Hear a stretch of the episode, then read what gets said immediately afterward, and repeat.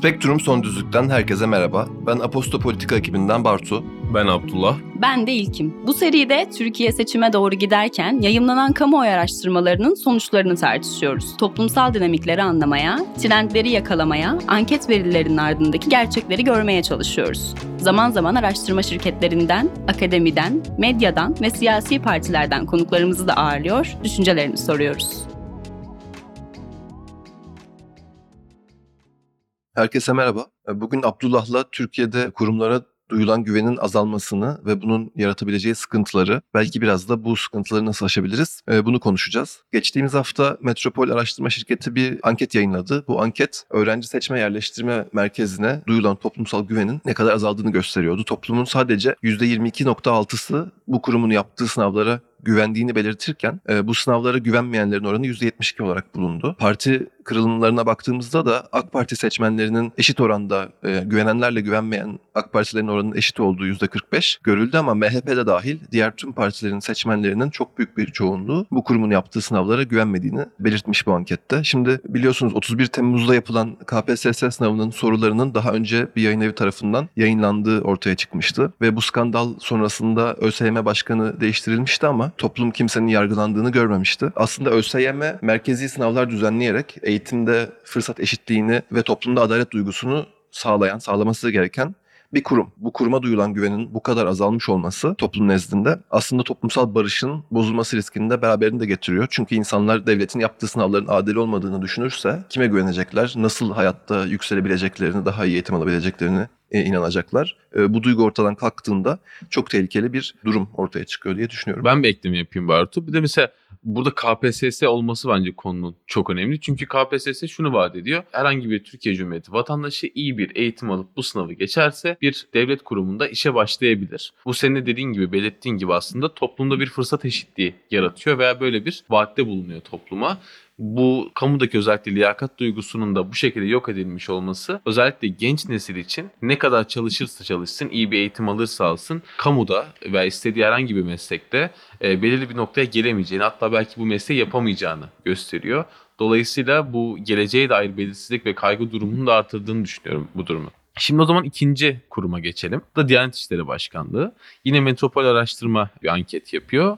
Ve soru şu, genel olarak Diyanet İşleri Başkanlığı'nın açıklamalarına güveniyor musunuz? Şimdi bu ankete katılımcıların %25'i evet güveniyorum derken %70'i güvenmediğini belirtiyor. Yine parti kırılımına baktığımızda da sadece AK Parti seçmenlerinin çoğunluğunun Diyanet'e güvendiği görülüyor. Buna rağmen yine AK Parti seçmenlerinin %35'i de Diyanet'in açıklamalarına güven duymadığını belirtiyor. Diyanet İşleri Başkanlığı aslında son dönemde yaptığı sansasyonel olarak nitelendirilebileceğimiz açıklamalarla kamuoyunda kendine yer buluyor.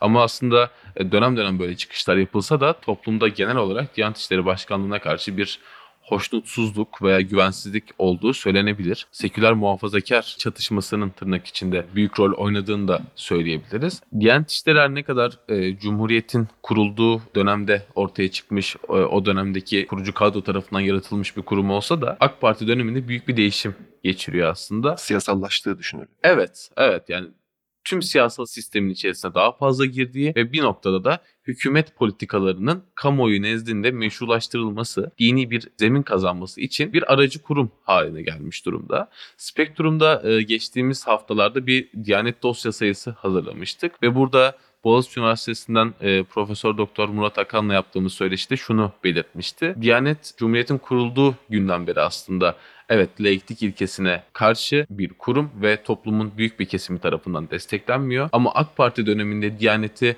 daha sorunsallaştıran ve siyasallaştıran şey Diyanet İşleri Başkanlığı'nın diğer kamu kurumlarıyla protokolleri imzalaması, işte Milli Eğitim Bakanlığı ile protokolleri imzalaması, eğitimin daha fazla içine girmesi, işte adli yıl açılışında Diyanet İşleri Başkanı'nın dua etmesi. Yani Diyanet İşleri Başkanı geçtiğimiz günlerde savunma sanayini ziyaret etti ve işte yeni üretilen İHA'ların veya işte uçak prototiplerinin önünde yine dua etti. Burada gördüğümüz şey Diyanet İşleri'nin devletin tüm kurumlarına nüfuz etmesi ve bir noktada da senin de dediğin gibi aslında tüm siyasal sistemin içine dahil olarak İslam'ın siyasallaştırılmasına bir öncülük ediyor olması.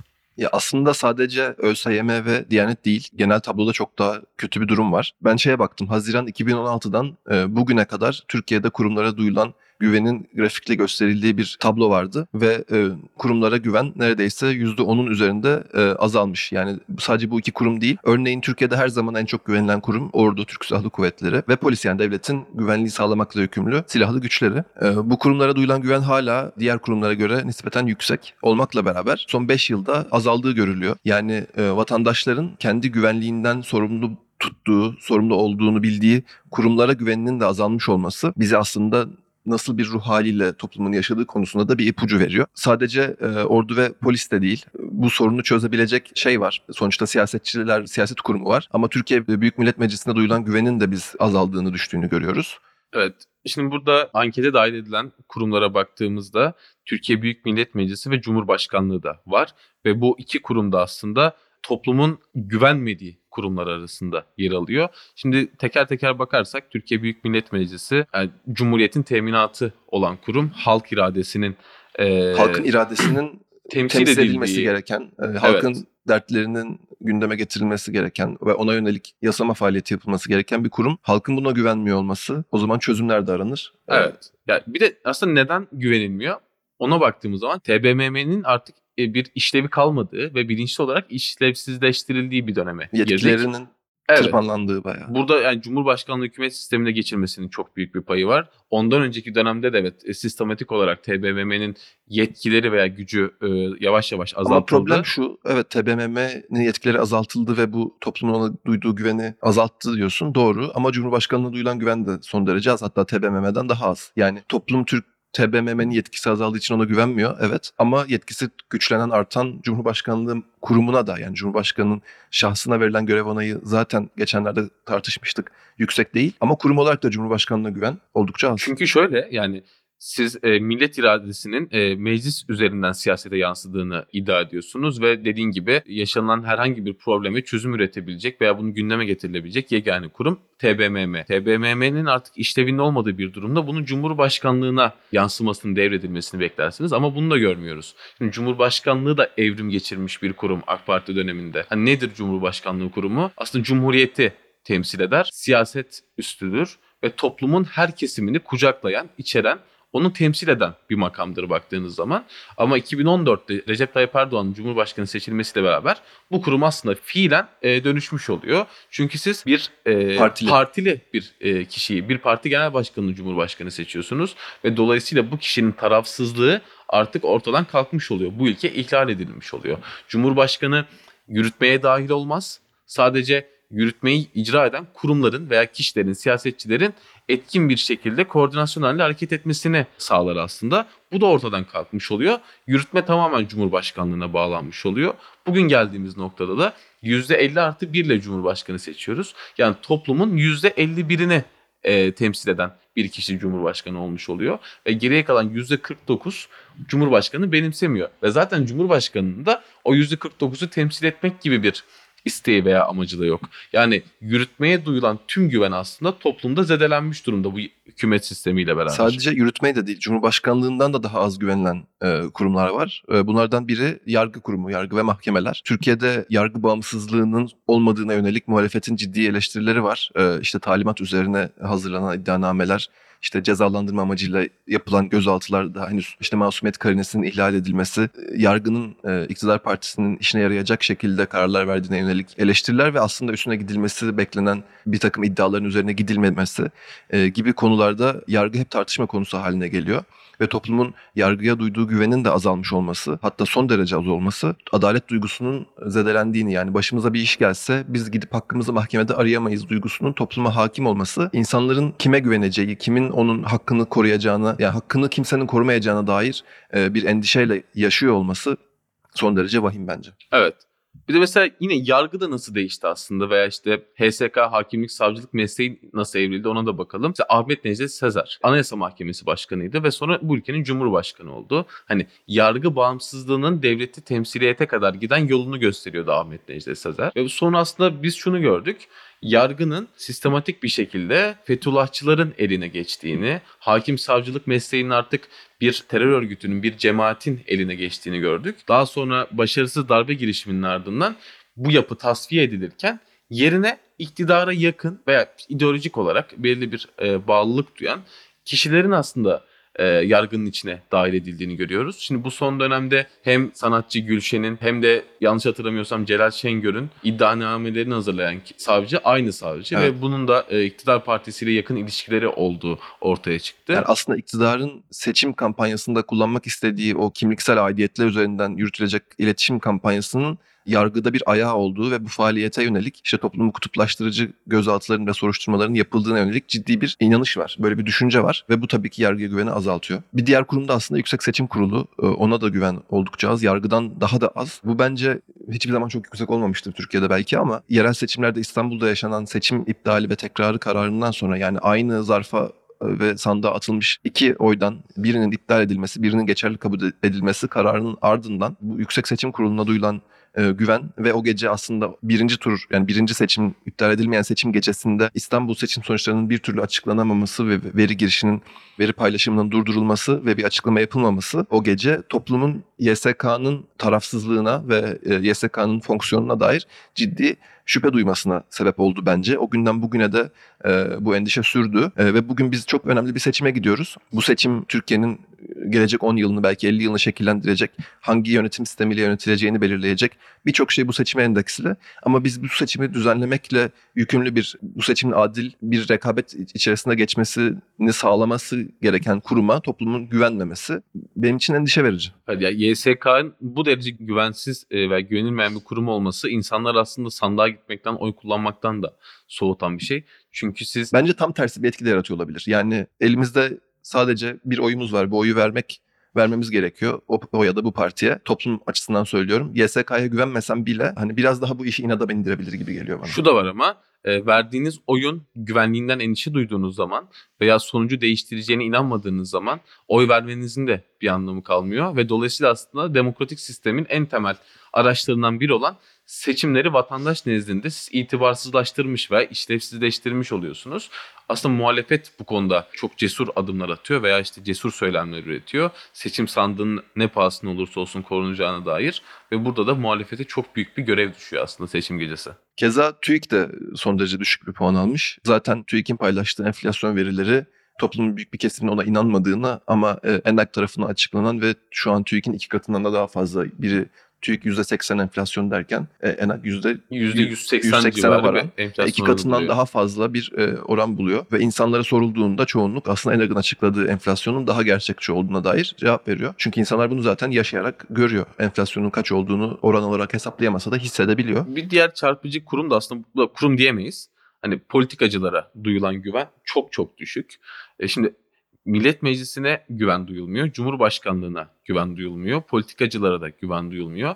Yani toplumun genel olarak aslında siyaset kurumuna, siyasi aktörlere güveninin kalmadığını ve bu aktörler üzerinden herhangi bir sorunun çözülemeyeceğine inandığını görebiliyoruz bu tabloda. Bu yani önümüzdeki yıllar için de çok vahim bir tablo. Çünkü siyaset kurumuna inanmadığınız zaman yaşadığınız sorunların çözümünü ya şiddette arıyorsunuz ya da toplumsal ayrışmada, kutuplaştırmada arıyorsunuz. Ya da çok derin bir mutsuzluğa, evet, umutsuzluğa gömülüyorsunuz. Yani Türkiye'de yükselen kaygı, antidepresan kullanımı da aslında buna bağlayabiliriz. Tabii. Çünkü gelecekte yani şu an yaşadığınız sorunların çözümüne dair herhangi etkin, yetkili bir aktör, kurum göremiyorsunuz. Ve son kurum burada en düşük puanı alan politikacılarla beraber en düşük puanı alan kurum medya. Bu da aslında bir sürpriz değil ama çok üzücü. Çünkü toplum bu kadar sorun yaşarken bunca sorun yaşanmıyormuş gibi davranan bir medya kurumu Türkiye'de gerçekten var. Medyanın büyük bir kısmı iktidarın doğrudan ya da dolaylı olarak kontrolünde. Bunu herkes biliyor ve burada bence bizim gibi gerçekleri konuşmaya çalışan, yani o tarafı ya da bu tarafı desteklemek gibi bir ajandası olmayan ama toplumun yaşadıklarını tartışan, buna çözüm önerileri getirmeye çalışan kendince ve aslında siyasilerin düşüncelerini topluma olduğu gibi aktarmaya çalışan kuruluşlara büyük bir görev düşüyor. Çünkü insanların ne olup bittiğini anlamaya, okumaya, öğrenmeye, izlemeye ihtiyacı var. Ama bu aracı kurumlara, yani medyaya bu geçişi sağlayacak kurumlara güvenilmemesi toplumun aslında ne kadar vahim bir durumda olduğunu bize bu da gösteriyor. Aslında biraz böyle tek tek kurumları konuştuk ama genel olarak kurumlar nedir ve niye önemlidir? Biraz da bunu konuşmamız gerektiğini düşünüyorum. Aslında bence sadece Türkiye değil, yani teoride herhangi bir ülkenin fonksiyon edebilmesi için güçlü kurumların olması gerekiyor. Güçlü ve etkin, anayasal görevlerini tam anlamıyla yerine getiren kurumların olması gerekiyor ki devlet sistemi aslında çalışsın ve devletle millet arasındaki o toplumsal sözleşme işleyebilsin. Ama üzücü şekilde Türkiye'de bunun bugün çok aşındığını görüyoruz. Toplumun devlete, devlet kurumlarına ya da politikacılara ya da medyaya güvenmediğini görüyoruz. Bu güvensizlik de birçok problemi beraberinde getiriyor. Mesela devletin en büyük ve güçlü kurum olduğu tezinden yola çıkarsak birçok siyaset bilimci şunu iddia ediyor. İnsanlar devlet ortaya çıkmadan önce birbiriyle savaş ve mücadele halindeydiler. Hiçbir güvenlikleri veya işte yaşama hakları yoktu. Daha sonra kendilerinin bir takım haklarını ortak bir sözleşmeyle devlet denen kuruma teslim ettiler ve karşılığında da devletten kendi can mal güvenliklerini korumasını beklediler gibi bir teori var. Devlet böyle ortaya çıkmıştır. Buradaki kurumların önemi de şu aslında. Vatandaş gücünün bir kısmını devlete veriyor ama devletin aşırı güçlenmesi durumunda vatandaşı tamamen ezmesi ve kendine köle haline getiren bir sistem yaratma korkusu var. Kurumlar işte burada devletle vatandaş arasındaki güç dengesini veya işte hakların ne kadarının devredileceğini, hangilerinin devredileceğini belirleyen şey kurumlar oluyor. Yani dolayısıyla herhangi bir toplumsal yapıda veya siyasal sistemde kurumların, güçlü kurumların var olması devletle vatandaş arasında optimal bir denge yaratıyor. Toplumsal barış. Evet. Bu şekilde sağlanıyor ve korunuyor aslında. Hani bu devletin hiç olmadığı veya çok güçlü olduğu toplumlarda yaşanan sorunların temel kaynağı da bu aslında. Kurumların yeterince işlevsel veya gelişmiş olmaması. Kurumlar bir yanda siyasal sistemi daha yaşanılabilir ve düzgün bir hale getirirken diğer yanda ekonomik gelişmenin, kalkınmanın da öncüsü olarak görülüyor. Bu konuda birçok çalışma yapılıyor. Mesela günümüzde en çok bilinenlerinden biri Daron Acemoğlu. O işte ekonomik kurumlar ve siyasal kurumlar olarak ikiye ayırıyor ve siyasal kurumların ekonomik kurumların öncüsü olduğunu belirtiyor ve diyor ki bu kurumların kapsayıcı olması, etkin bir şekilde çalışması ekonomik kalkınma için de temel bir ihtiyaçtır. Aslında hukuku ve etik ilkelere bağlı ve hesap verir şekilde çalışıyor olması da önemli. Yani bu kurum görevlerini ne kadarını yerine getiriyor, bu kuruma atamalar kim tarafından nasıl yapılıyor, bu kurum bütçesi ne kadar, ne kadarını neye harcıyor gibi detayların toplum tarafından biliniyor. Bu doğrudan kurum tarafından toplumla paylaşılıyor, güvenilir şekilde olması lazım bence. Yani bu kurumların halkla ilişkiler faaliyetinin de siyasi bir ajandayla değil, sadece topluma hesap verme amacıyla yapılması gerektiğini düşünüyorum demokrasilerde. Evet, mesela bu popülist iktidarlar veya siyasetçiler için hep şu söylenir. Halkı elitler ve ezilenler veya biz olarak ikiye ayırırlar. Ve buradaki kurumlar, yüzlerce yıllık süreçte oluşmuş kurumlar, popülist iktidarlar, siyasetçiler tarafından gereksiz, yavaşlatıcı ve halka düşman olarak görülüyorlar. Çünkü kurumlar ve halk arasında bir kopukluk var. Ve bu toplumsal desteği de arkanıza aldığınız zaman yavaş yavaş bu kurumları erozyona uğratıyorsunuz ve en sonunda yok ediyorsunuz zaten. Bence biz Türkiye'de de bunu gördüğümüzü düşünüyorum. Cumhuriyetin kurucu kurumları, hatta Osmanlı İmparatorluğu döneminden gelen kurumlarla halk arasında büyük bir kopukluk var. Hani her zaman söylediğiniz zaten bürokratlar, elitler ve daha köylü Anadolu halkı arasında çok büyük bir uçurum vardır. Günümüze geldiğimizde 2000'li yıllarda bu uçurum aslında siyasetçiler tarafından daha da abartılıyor. Halka karşı bir siyaset malzemesi haline getiriliyor ve kurumların gereksiz halka düşman yapılar olduğu fikri ön plana çıkarılıyor. Ve biz sistematik olarak Türkiye'de kurumların bugün geldiğimiz noktada ya öldürüldüğünü ya da herhangi bir işlevinin kalmadığını görüyoruz. Otoriter bir iktidar kurmak için de gerekli ve elzem bir şey. Çünkü mutlak güç yozlaştırır. Yani hiçbir siyasetçiden her konuda ahlaklı davranmasını bekleyemeyiz. Yani insan doğasına bir noktada aykırı diye düşünüyorum. Ya da burada her konuyu en iyi şekilde bilmesini de bekleyemeyiz, evet. Ama o konuda görev yapan kurumların fonksiyon etmesini bekleriz. Evet, veya siyasetçiler yozlaştığı zaman, hata yapacağı zaman kurumların denge denetleme mekanizmalarıyla onları engellemesini bekleriz ki kurumların işlevi de budur zaten. Bu ortadan kalktığı zaman siyasetin her alanında yolsuzluğun, liyakat dışı atamaların, gündelik herhangi bir konuda bile çok büyük politik hataların yapıldığını görüyoruz. Mesela şöyle bir örnek var. Ersin Kalaycıoğlu Sabancı Üniversitesi'nden yazmıştı bunu geçenlerde. Çıkarılan şu an Cumhurbaşkanlığı kararnamelerinin çok büyük bir oranı daha önce çıkarılan kararnameleri değiştirmeye veya düzeltmeye yönelik çıkarılan kararnameler. Yani aslında alınan devlet hükümet kararlarında da bir süreklilik olmadığını görüyorsunuz veya doğru kararlar alınamadığını görüyorsunuz. Bunun sebebi de bu kararları denetleyecek veya hayır doğrusu budur diyecek bir kurumun kalmamış olması. Ya da bu kararlar alınırken mantıklı fikirler verecek, danışmanlık fonksiyonunu üstlenecek ve aslında daha henüz kararlar alınmadan önce hangi kararın ne işe yarayacağını doğru analiz edebilecek kurumlar da yok. Yani benim anladığım sadece bir yerde oturuluyor, bir takım kararlar alınıyor. Bu kararlar iyi sonuçlar getirmediğinde bu kararlardan vazgeçiliyor. Ama ortada bir kurumsal süreç yok. Evet. Biz şimdi kurumları konuştuk aslında, kurumların önemini, ama kurumlara güven konusunu konuşurken biraz da güven kavramının üstüne durmak gerektiğini düşünüyorum. Yani insan kime güvenir, neye güvenir? Bu da önemli. Yani bence insan kendisine kötü niyetle yaklaşmayacağını düşündüğü, kendisine bir tehdit oluşturmayacağını düşündüğü insanlara güvenir. Ama karşındaki insanın sana bir zarar verebileceği konusunda bir şüphen varsa güvenmezsin. Yani aslında sana bir soru sorulduğu zaman şuna güvenir misin diye bir insana ya da bir kuruma, o kurumun niyetine bakarak cevap verirsin bu soruya diye düşünüyorum. Yani toplumun şu kuruma güvenir misin diye yapılan bir ankette yargıya güvenmiyorum demesi örneğin, yargının kendisine karşı bir tehdit unsuru olabileceğini düşünmesinden, kendisine bir zarar verebileceğini düşünmesinden ötürü gelir diye düşünüyorum aslında. Ve demokrasiyle yönetilen ülkelerde aslında siyasi sistem ve toplumsal düzen doğrudan güven üzerine kuruludur. Ama toplumun kurumlara güvenmediği yerlerde senin bahsettiğin gibi otoriterleşme görülür ve bu sadece toplumun kurumlara güvenini zedelemez, aynı zamanda insanların birbirine duyduğu güveni de zedeler. Yani insanlar güven duygusunu kaybettiğinde bu sadece kurumlara olan güven olmaz ama sokakta gördüğün diğer insanlara da güvenmeyi bırakırsın. Aslında toplumsal sözleşme çöküyor, evet, veya bozuluyor diyebiliriz bence. Yani güvensizlik duygusu topluma hakim olur. Buradan çıkışta ancak otoriter politikalardan çıkıp insanların tartışarak bir kararlara vardığı, bu kararların yeri geldiğinde eleştirildiği, kritik bir şekilde değiştirildiği bir ortam olursa o zaman toplumsal güven de artar. Yani insanların kurumlara güvenmesi ile birbirine güvenmesi arasında doğrudan bir ilişki olduğunu düşünüyorum ve biz barış içerisinde toplum olarak yaşayacaksak güven duygusuna ihtiyacımız var. Evet. Şimdi bunu mesela Türkiye'ye gelelim tekrar. 2023 seçimleri var. Şu an en önemli gündem maddesi seçimi kazanmak olarak görülse de muhalefet şunu vaat ediyor: biz Cumhurbaşkanlığı hükümet sistemini değiştireceğiz ve güçlendirilmiş parlamenter sisteme geçeceğiz.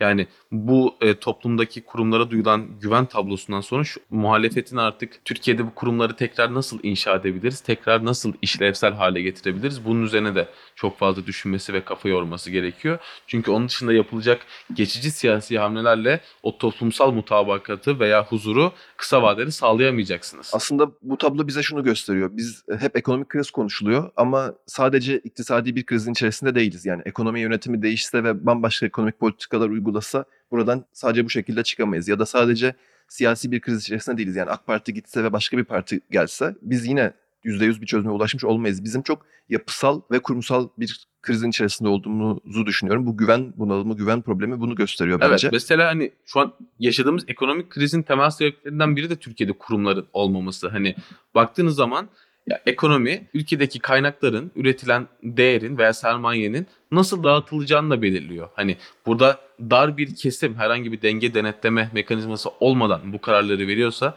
tabii ki çok küçük bir kesimin yararına olacak bir rant mekanizması yaratılıyor. Ama etkin işleyen kurumlar olduğunu düşünürseniz bir ekonomide bu kaynakların halkın da yararına, daha toplumsal adaleti, gelir eşitliğini sağlayacak şekilde dağıtıldığını veya kullanıldığını görebiliyorsunuz.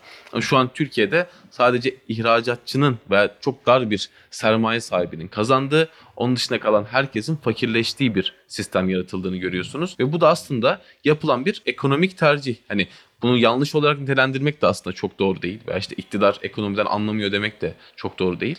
Bu sadece toplumun hangi kesiminin kazanacağına iktidar karar veriyor şu an ve dar bir kesimin kazanmasını istiyor. Türkiye'de biz bu kurumları tekrar etkin, işlevsel hale getirdiğimiz zaman yaşadığımız tüm ekonomik krizlere de daha etkin ve uzun vadeli çözümler üretebiliriz diye düşünüyorum. Yani aslında bizim çok yapısal reformlara ihtiyacımız var. Yani sadece bir iktidar değişikliğine değil, yeni gelecek iktidarın biraz olsun kurucu bir irade göstermesi gerektiğine ya da iktidar değişmese bile devam edecek iktidarın da sıfırdan olayları ve kurumları ele alan bir anlayışla ülke yönetmesi gerektiğini düşünüyorum ki biz bu güven bunalımını aşalım. Ben Altılı Masa'nın bunun biraz farkında olduğunu ve buna yönelik biraz çaba gösterdiğini düşünüyorum. Ama bunu yeterince yapıyor mu? Ya da bu yaptığı çalışmaları yeterince iyi anlatabiliyor mu topluma? Burada soru işaretlerim var. Yani Türkiye yönetmeye aday kadroların, partilerin, tüm kurumların şeffaf şekilde ve etkin şekilde çalıştığı bir düzeni, hukuk devletinin sağlam temellere oturduğu bir ortamı yaratabilmesi, toplumdaki kutuplaşmayı, ayrışmayı çözebilmesi ve toplumu barıştırıp güven duygusunu yeniden inşa etmesi gerekiyor. Aslında bu bir seçim sonucu olacak bir şey değil. Türkiye'yi yönetecek insanların toplumsal sözleşmemizi, yani milletle devlet arasındaki ilişkiyi yeniden düzenlemesi ve sağlam bir temeli oturtması gerekiyor. Ve millete gerekiyor. Devletin onun faydasına çalışan, onun için çalışan, onun için var olan bir kurum olduğunu, millete bunu ikna etmesi gerekiyor diye düşünüyorum. Spektrum'dan bu haftalık bu kadar. Önümüzdeki hafta görüşmek dileğiyle.